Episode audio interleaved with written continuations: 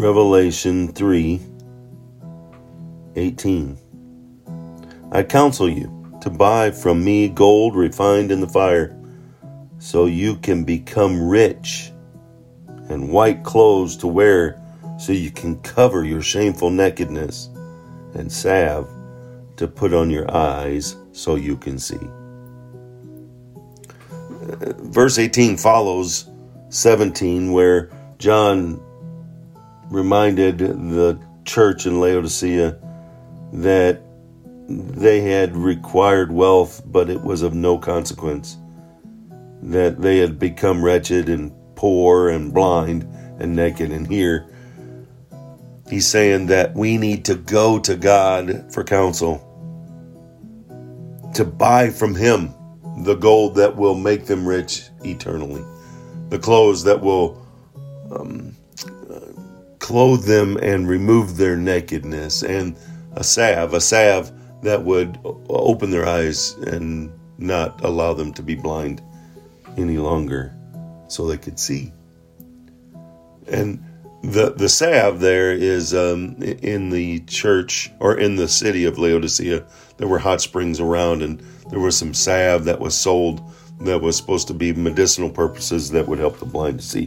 Whether that was true or not, here God was saying, Come to Him, and He has the salve eternally that can make them see.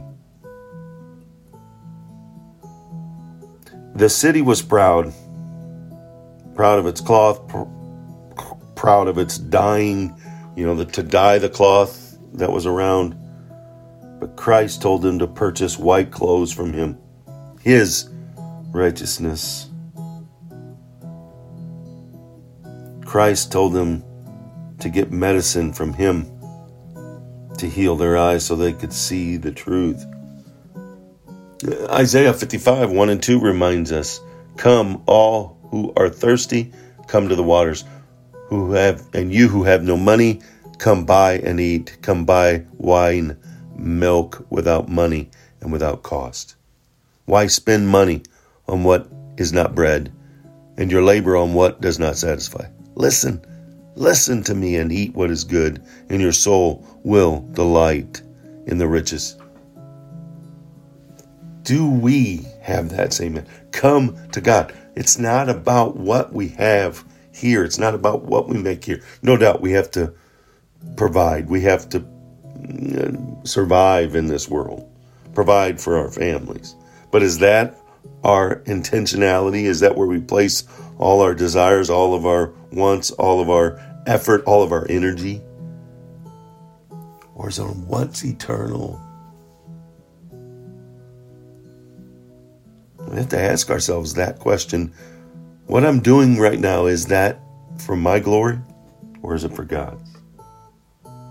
You see, the Laodiceans True value was placed on their material possessions, but not in their relationship with God.